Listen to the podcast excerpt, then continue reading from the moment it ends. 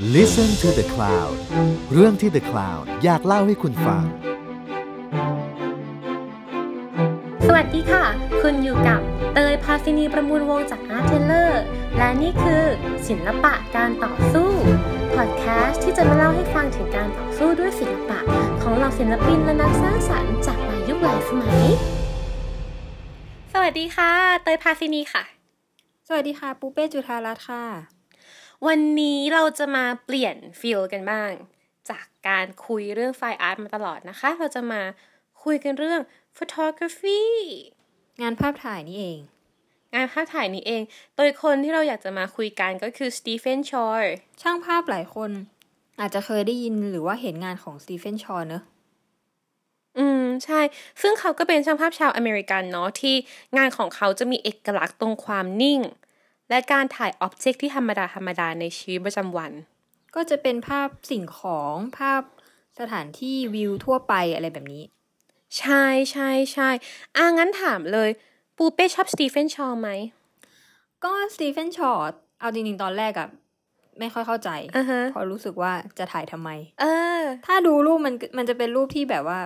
เออของที่เราเห็นทั่วไปอะไรเงี้ย มันไม่ได้มีความหวือหวา หรือไม่ได้มีความพิเศษอะไรเออแต่มันก็สวยดี ซึ่งตอนนี้ถามว่าเราพอรู้จักเขาศึกษางานเขาเพิ่มขึ้นไหม เราก็ชอบงานเขานะเราชื่นชมดีกว่าอืมอะพูดงี้เราชื่นชมในจุดยืนของเขา แต่ถ้าถามว่าเป็นคนที่เราแบบโหชอบสุดๆหรือเปล่าอะไรเงี้ย ก็ก็ชอบประมาณนึงแต่ว่าไม่ได้เป็นแบบที่สุดของเรา อืม ส่วนน้องเตย น้องเตยชอบสตีเฟนชอร์มาก อืม อันนี้แล้วแต่คนแล้วแหละรสนิยม อันนี้คือรสนิยมจริง ๆ เพราะว่าสำหรับน้องเตยน้องเตยเป็นคนชอบงานที่มีความ poetic ในนั้น แล้วงานของสตีเฟนชอร์มีความ poetic อยู่ค่อนข้างสูง ความ poetic นี่คืออะไรคือ mood เหรอคือเหมือนแบบมีอารมณ์ในรูปอย่างเงี้ยเหรอใช่ mood ในภาพหรือว่าความรู้สึกบางอย่างที่อยู่ในภาพ ที่มันอธิบายออกมาผ่านทาง visual มันเป็นความรู้สึกทางแบบข้างในทาง emotional มากกว่าทาง content อะซึ่งมัน ถ่ายทอดออกมาผ่านภาพถ่าย แต่งานของสตีเฟนชอร์เป็นงานที่หลายคนบอกว่าน่าเบื่อนะไม่ใช่เธอยุคแรกคนเดียวเท่านั้นอะหลาย ๆ คนก็ยังคงพูดสิ่งนั้นอยู่ และหลาย ๆ คนที่เห็นไอจีของเขาอะก็ยังพูดสิ่งนั้นอยู่ว่าโอ้โหนี่คือตะลุงอะไรเนี่ย คนฟอนแบบแสนแปดแต่ลงรูปไม่สวยเลย ทุ่งนาและท้องฟ้า น้องหมาและน้องแมว อะไรอย่างเงี้ย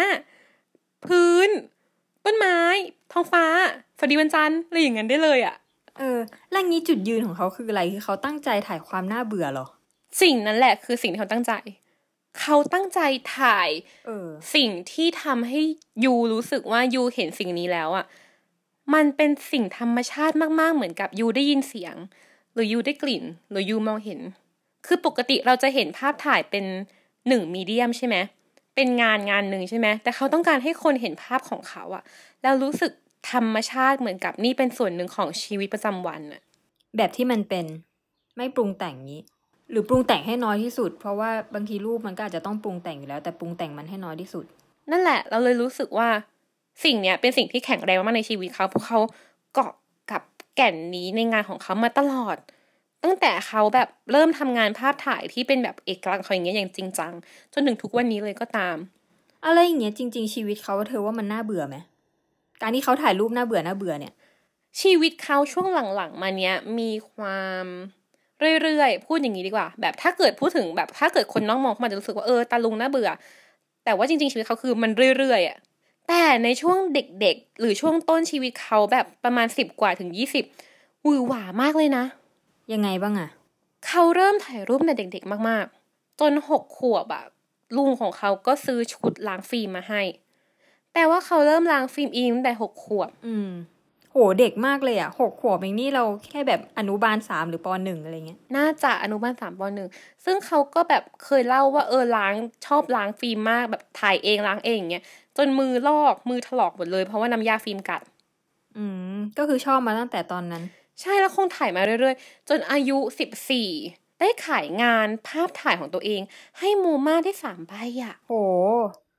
เด็กมากเลยนะสิบสี่อะใช่ ตอนนั้นคือคนที่เป็น director of photography ของโมมาคือ Edward Station ซึ่งก็เป็นช่างภาพที่เก่งมากๆเหมือนกันในแง่การทำงาน pictorial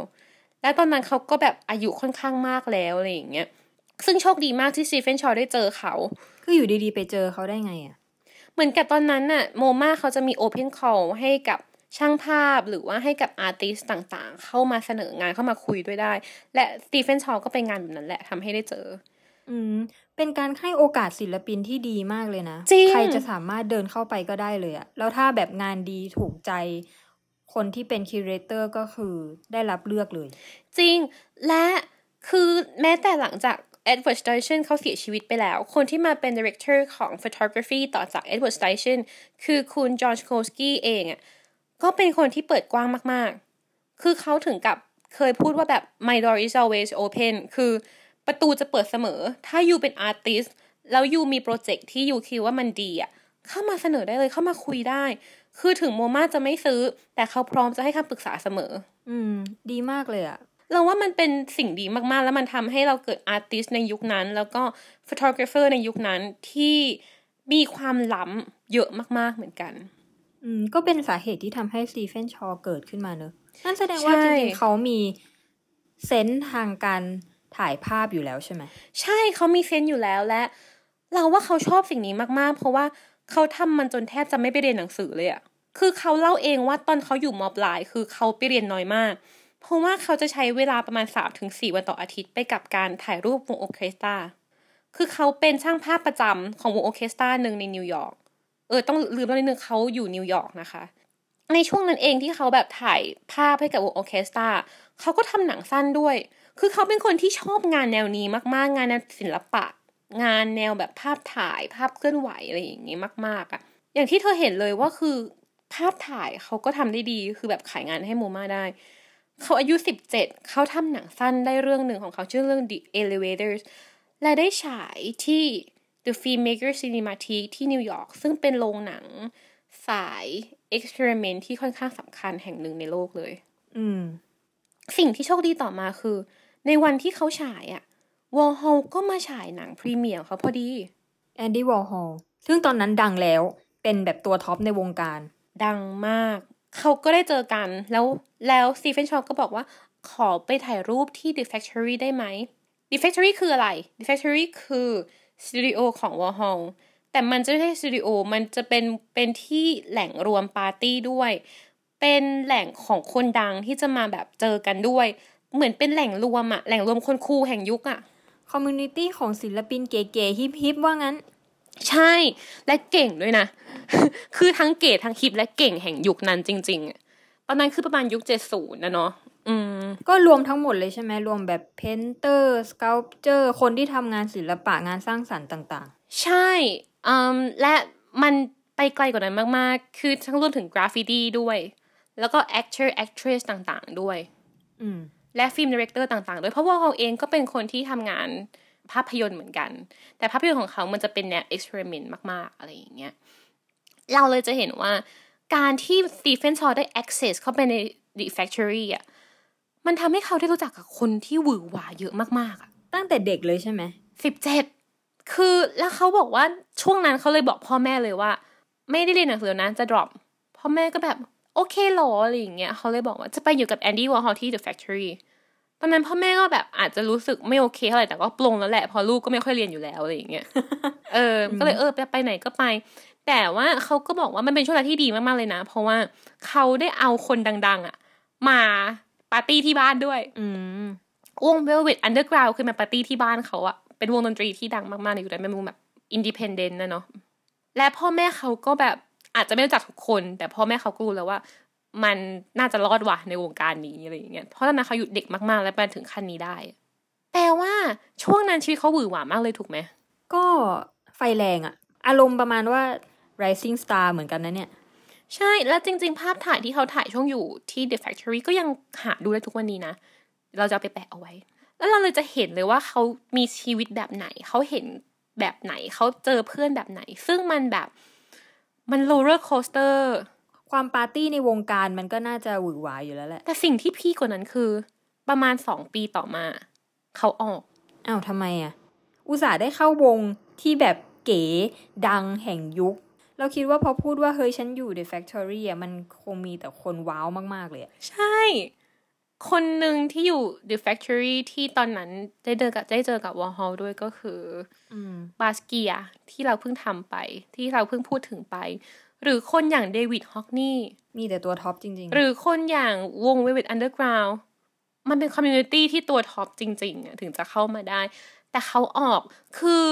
อย่างเธอพูดที่เธอถามว่าแบบทำไมอะเขาไม่เคยพูดจริง ๆ ว่าทำไมนะเขาไม่เคยบอกว่าแบบฉันเบื่อแล้วเขาไม่เคยพูดคำนั้นหรือเขาไม่เคยพูดว่าแบบ ฉันไม่ไหวแล้วไม่พูด แต่ว่า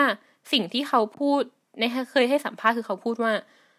เขารู้สึกสงสาร คนที่ใช้ชีวิตมา ผ่านช่วงใน Factory มานานมากแล้วอะแล้วยังคงพูดถึงยุค Factory เหมือนกับเป็นยุคที่ยิ่งใหญ่ที่สุดในชีวิตเขาอะๆอืมเขาบอกว่าเขาอยากมีสิ่งอื่นให้พูดถึงมากกว่า The Factory อะหรือว่ามันเกี่ยวกับการที่ว่าเขาเป็นช่างภาพหรือเปล่าแต่ว่าคนอื่นทำงานแบบอื่นเขาเลยไม่ฟิตอินหรือเปล่า จริง ๆ อย่างที่เราเคยเล่าไปแหละว่า The Factory ไม่ใช่มีแค่ Painter ไม่ได้มีแค่ Sculpture แต่มีทุกแนว และช่างภาพเองก็มีนะในนั้นอะไรอย่างเงี้ย แต่เราว่าสิ่งที่ไม่ fit in ของ Stephen Shore อาจจะเป็นเรื่องความมัน roller coaster เกินไปจนเขาอยากจะออกมาแล้วก็ค้นหาสิ่งที่เขาอยากทำจริงๆอะไรอย่างเงี้ยอันนี้เป็นการวิเคราะห์ของเรา ใช่ อันนี้เป็นการวิเคราะห์ของเรา แต่ว่าเราว่าสิ่งที่น่าสนใจคือเขาพูดว่า วิธีคิดแบบ artist ใน The Factory อะมันส่งผลต่อวิธีคิดงานของเขามากเลยนะ อืม การคิดงานแบบคอนเซปต์อะไรอย่างงี้ป่ะ ใช่ เขาบอกว่าตอนที่เขาเข้าไป Factory อะ เขาเข้าแบบ conventional มากๆ คือแบบ just ถ่ายภาพถ่ายถ่ายถ่ายถ่ายถ่ายเห็นอะไรสวยถ่ายวิวถ่ายอะไรก็ถ่ายไป ใช่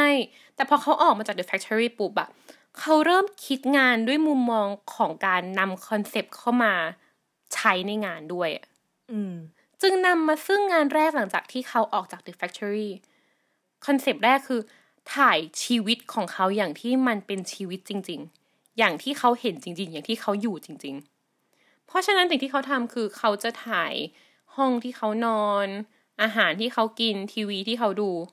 แค่นั้นเองด้วย snapshot อะด้วยภาพถ่ายที่ดูแบบเหมือนถ่ายเล่นอะเราว่ามันเหมือนถ่าย existing ของตัวเอง เออ ประมาณใช่คำนั้นเลย ถ่ายการดำรงอยู่ของตัวเองอะโดยที่ปรุงแต่งให้มันน้อยที่สุด ใช่ ใช่ใช่แล้วมันน่าสนใจมากเพราะว่าพอเราดูเล่มนี้ไปอะ เราเริ่มเราจะเห็นเลยว่าแพทเทิร์นของมันเป็นยังไง เราจะเห็นชีวิตเขาอยู่ในนั้นยังไงบ้างอะไรอย่างเงี้ยและแน่นอนแต่ละภาพมันธรรมดามากอย่างที่บอกไป มันคือเหมือน snapshot มันคือเหมือนยูถ่ายจากมือถือแบบส่งให้เพื่อนเล่นๆอะไรอย่างนั้นเลยอะอืมแต่นั่นแหละนี่คือสิ่งสำคัญในชีวิตเขาที่เขาต้องการจะพูดถึงคือความธรรมดาของภาพถ่ายที่จะเล่าถึงชีวิตชีวิตหนึ่งได้ และแน่นอนอย่างที่เธอพูดเลยคือ มันมีคนที่ไม่เข้าใจและ และในยุคนั้นนะตอนที่หนังสือเล่มนี้ออกซึ่งหนังสือเล่มนั้นชื่อว่า The American Surface คนก็ด่า ว่าน่าเบื่อ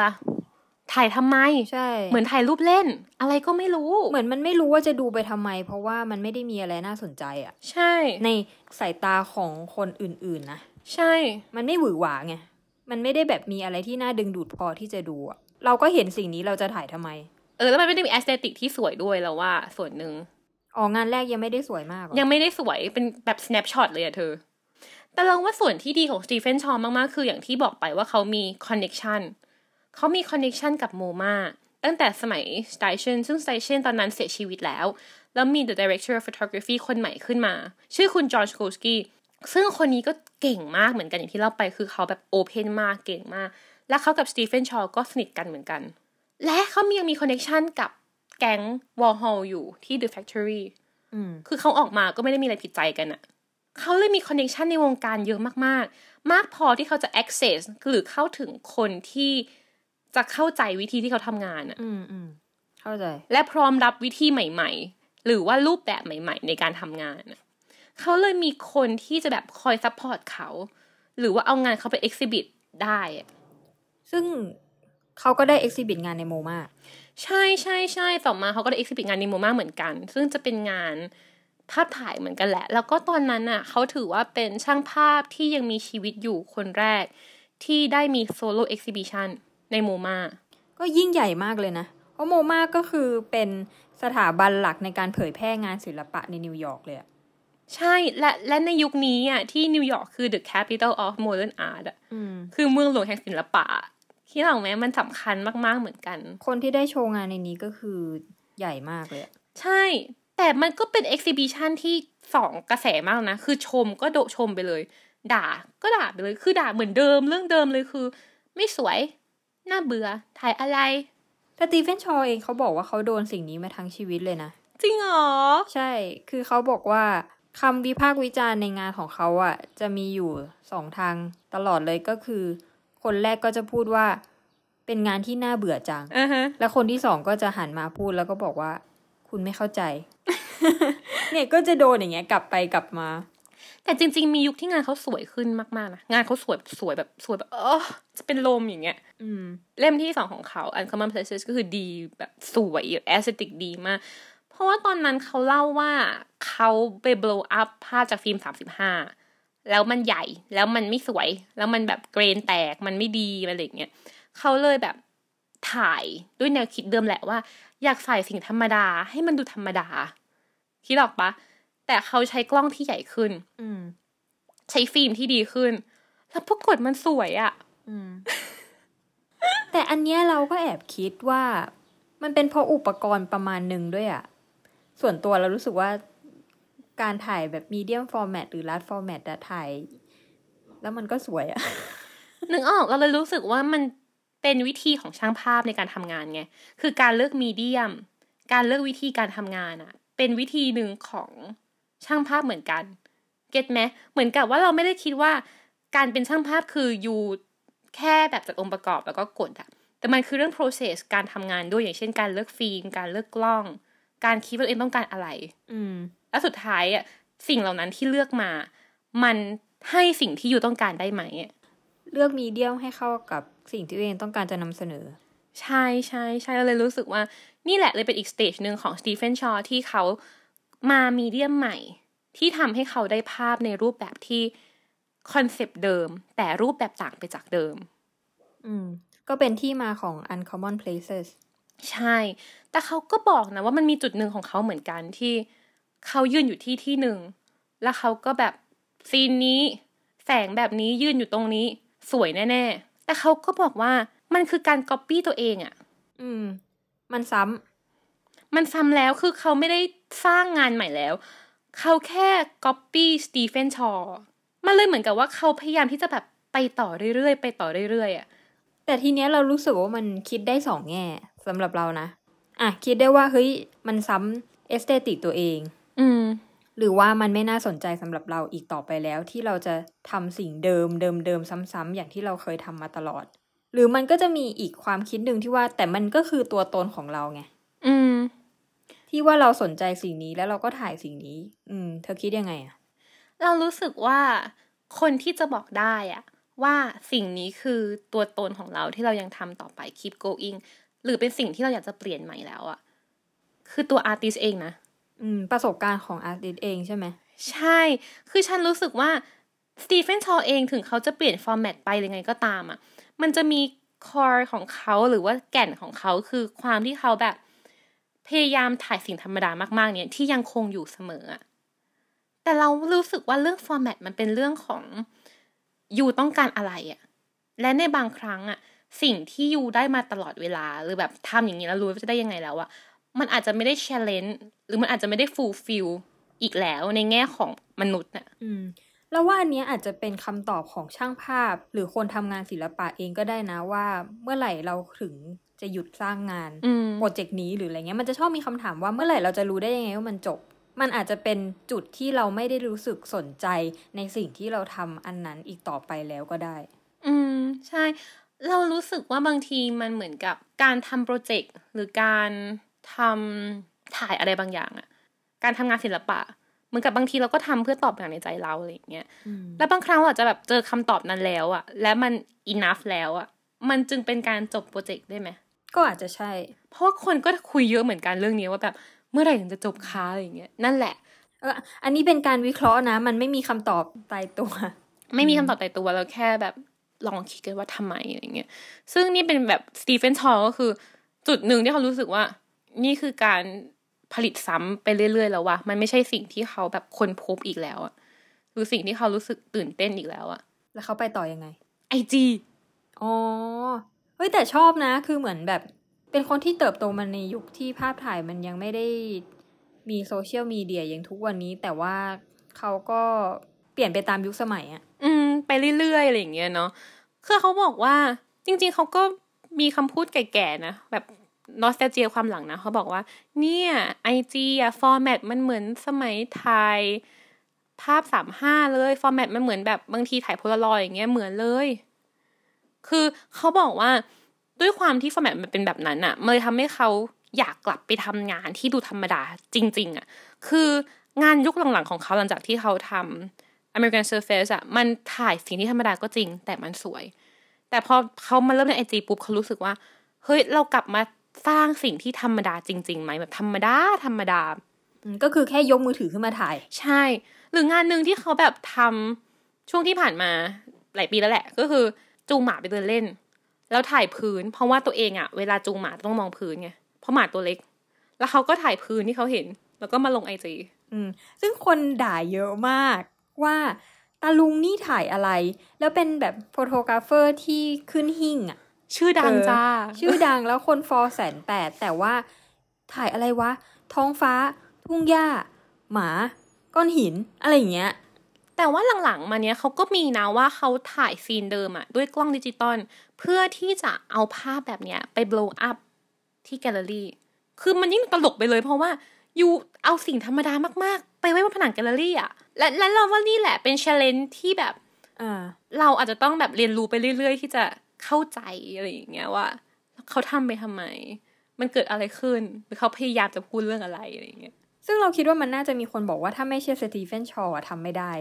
ใช่แล้วเราว่ารู้สึกว่าคำเนี้ย มันมองทั้งสองแง่เลยนะ คือแบบ ถ้าไม่ใช่สตีเฟนชอว์ถ่ายรูปคุณภาพนี้ก็ไม่ดังหรอกถูกไหมใช่ และสองคือ ถ้าไม่ใช่คนเก่งอย่างสตีเฟนชอว์อะก็คิดทำงานอย่างนี้ไม่ได้หรอก หรือว่า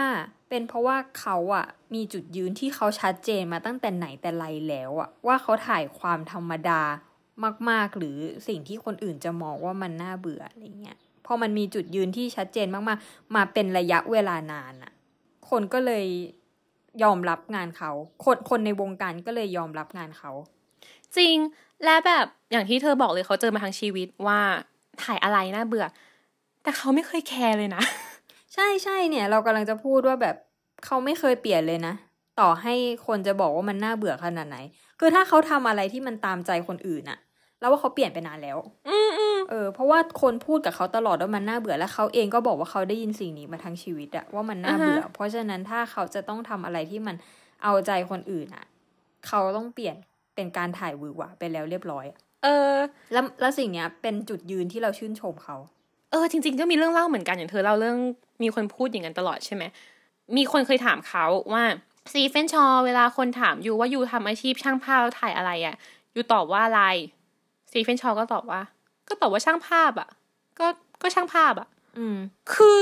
เขาไม่ได้จำกัดตัวเองด้วยซ้ำหรือพูดด้วยซ้ำว่าเขาเป็นช่างภาพแบบ landscape หรือ art หรือ portrait หรืออะไรก็ตามอะ่ะ คือก็แค่ช่างภาพอะ่ะ แล้วเขาเองก็รู้สึกว่า มันมีคนที่ใช้ภาพถ่าย เพื่อสร้างงานศิลปะ แล้วคนที่สร้างงานศิลปะจากภาพถ่าย และเขาเองอะ่ะอยากทำแบบนั้น คือเบลนมันเข้าด้วยกันและพูดถึงมันในแง่ การสร้างงานแค่นั้นอะเราเลยรู้สึกว่าสิ่งเนี้ยน่าสนใจ แล้วอย่างเธอดูชีวิตเขาดิ มันเคยหวือหวามากเลยนะ เขาอาจจะ anti ความหวือหวานั้นอะเออ อันนี้คือการวิเคราะห์เนาะ เราวิเคราะห์กันอืมใช่ เออ ว่าเขาจะ anti ความหวือหวานั้น คือ การที่เขาจะมาตั้งแต่เด็กๆ ชีวิตแบบที่อยู่กับ The Factory ที่มันโอ้โห สนุกมากหวือหวาเหล้ายาปาร์ตี้ ทุกคนทำงานศิลปะเก๋ๆสนุกสนุกเขาอาจจะแบบใช้ชีวิตแบบนั้นจนเขารู้สึกมัน enough เป็นไปได้ไหม แล้วเขาก็เลยออกมาทำงานแบบนี้อะก็เป็นไปได้ แต่สุดท้ายเราก็เออสุดท้ายเราก็ได้แค่วิเคราะห์เราก็ไม่รู้ ใช่ เพราะว่าสุดท้ายแล้วอะสิ่งที่เขาทำมาทั้งชีวิตมันคือสิ่งนี้เลยอะ คือถ่ายความธรรมดาเนอะแต่มันเป็นความธรรมดาที่สวยมากนะ อย่างแบบ Uncommon Places มันสวยมากนะ ใช่ใช่ใช่อะแล้วอย่างเงี้ย เรื่องอย่างเงี้ย เรื่องที่ว่าแบบเราวิเคราะห์กันว่าเขาอาจจะ come up สิ่งนี้ได้จากการเคยอยู่แก๊งวอฮองั้นเธอรู้สึกว่าการมีประสบการณ์ชีวิตสำคัญต่อการเป็น artist กับการ real lifeฟ์ชีวิตไหมสำคัญ เพราะเรารู้สึกว่าถ้าการสร้างงานคือการที่ดึงประสบการณ์ของตัวเอง หรือสิ่งที่ตัวเองรู้สึก จากประสบการณ์ชีวิตอะไรอย่างเงี้ยมาทำเป็นงานอะเพราะฉะนั้นประสบการณ์ชีวิตก็สำคัญมาก เพราะมันคือที่มาของการสร้างงาน อืมคิดออกเหมือนกันเออคนที่ทำงานสร้างสรรค์น่ะต้องใช้ชีวิตเพื่อที่จะได้เข้าใจอารมณ์ตัวเอง เข้าใจเข้าใจว่าตัวเองคิดอะไรอะไรอย่างเงี้ยแล้วเอาสิ่งนั้นน่ะมาสร้างงาน อืม คิดเหมือนกันแล้วก็รู้สึกว่า งานบางอย่างที่มันเกิดจากการ realize ตัวเองของศิลปิน หรือการเข้าใจในตัวเองแบบหรือรู้สึกอะไรมาก ๆอะ มันจะรู้สึกได้นะว่างานนี้มันมันอินมันแข็งแรงมันอะไรอย่างเงี้ยเพราะว่าประเด็นมันมีประเด็นความที่มันจริงใจพูดจริงใจมากใช่ ประเด็นที่เขาพูดมันจะจริงใจมาก แล้วมันจะอินทิเมตมันจะดูลึกมันจะลึกซึ้งมากๆอะไรอย่างเงี้ยแต่สำหรับเราอะ การใช้ชีวิตสำหรับเรามันไม่ใช่การไปเที่ยวนะ แต่เรามองว่าการใช้ชีวิตสำหรับเรามันคือ emotional material ต่างๆอะการรู้จักความรัก การรู้จักความเศร้า ความโกรธ ความเกลียด ความสุข และเอาทุกอย่างที่เจอมาในชีวิตนั่นแหละ มาเปลี่ยนให้กลายเป็นงาน หรืออาจจะไปเที่ยวก็ได้ แต่อะมันไม่ใช่เวย์เดียว มันไม่มีเวย์เดียวในการสร้างงานจริง ๆอะคืออาจจะสมมติว่าการเดินทางก็สามารถทำให้เราตกตะกอนอะไรบางอย่างในตัวเอง หรือว่าการใช้ชีวิต การมีประสบการณ์ ทางด้านความรัก ครอบครัวหรืออะไรเงี้ย ก็เป็นที่มาแห่งความรู้สึกที่เราจะเอามาสร้างงานได้อะและมันใช้เวลา และมันหยุดไม่ได้ด้วยนะ และมันหยุดไม่ได้ด้วยนะ เหมือนอย่างที่ตอนก่อนหน้านี้เราเคยคุยกันเรื่องชอนคลอดที่เขาจะพูดว่าศิลปินไม่รีทายศิลปินตาย เออเออเราคิดเพราะว่าหมืศิอนลกันปินมันคือการทำงานกับชีวิตน่ะ เพราะฉะนั้นมันเลยแบบ มันเลยคือการทำไปเรื่อยๆอะ มันทำงานกับแมทเทียลคือชีวิตตัวเองอะ แล้วมันสำหรับเราอะมันไม่ไม่ได้จำเป็นต้องเป็นอารมณ์บวกนะ ใช่เออใช่คิดเหมือนกันอืมคือมันเป็นอารมณ์ลบก็ได้อะมันมันเป็นพลังลบก็ได้ หรือมันจะเป็นพลังบวกก็ได้ มันจะเป็นอะไรก็ได้ที่เรารู้สึกแต่ขอให้เราจริงใจกับสิ่งที่ตัวเองทำอะเออ ซึ่งดีเนาะซึ่งซึ่งอะไรพวกนี้คือต้องผ่านเวลาแล้วก็ใช้ชีวิตด้วย อืม อืมเราเลยรู้สึกว่านี่แหละ สุดท้ายมันคืองานที่สตีเฟนชอว์เขาได้มา ได้มาจากการใช้ชีวิตอะและจากชีวิตเขาเองที่เขารู้สึกว่า จริง ๆ ความธรรมดาของมันก็มีความหมายในความธรรมดาเหล่านั้นอะสิ่งที่คนบอกว่าน่าเบื่อเอง ก็มีความสำคัญของมันเหมือนกันในชีวิตของคนคนหนึ่งอะเราเลยรู้สึกว่าสิ่งที่เขาแข็งแรงมากๆในงานของเขา มันคือการที่เขาถ่ายรูปธรรมดาเหมือนกับการใช้ชีวิตอะ มันมีความสวยงามและความพิเศษในความธรรมดาเหล่านั้นเหมือนกัน แต่ก็เป็นความธรรมดาที่สวยอะจริงค่ะยกเว้นในไอจีนะคะ ตอนนี้ เข้าไปดูได้ ไป follow กันได้นะคะสตีเฟนชอเดี๋ยวเข้าไปเดี๋ยวไปแปะเอาไว้เอาไปแปะเอาไว้เนาะแล้วก็มีแต่แบบนั้นจริง ๆ ก็คือท้องฟ้า ทุ่งหญ้าหมาอะไรประมาณนั้นเดี๋ยวจะเดี๋ยวจะแคปหน้าจอเราไปแปะเอาไว้ให้ดูแบบมีแค่นี้จริง ๆ ค่ะอย่างเงี้ยแล้วก็นั่นแหละส่วนภาพประกอบอื่นๆของ Stephen Shore เดี๋ยวเราจะลงไปแปะเอาไว้ ที่เดิมเลยเพจอาร์เทเลอร์แล้วก็จะไปลิงก์ไปแปะเอาไว้ที่ของ The Cloud ด้วยนะคะ วันนี้ก็ขอจบเพียงเท่านี้เนาะ Stephen Shore บ๊ายบาย Stephen Shore แล้วก็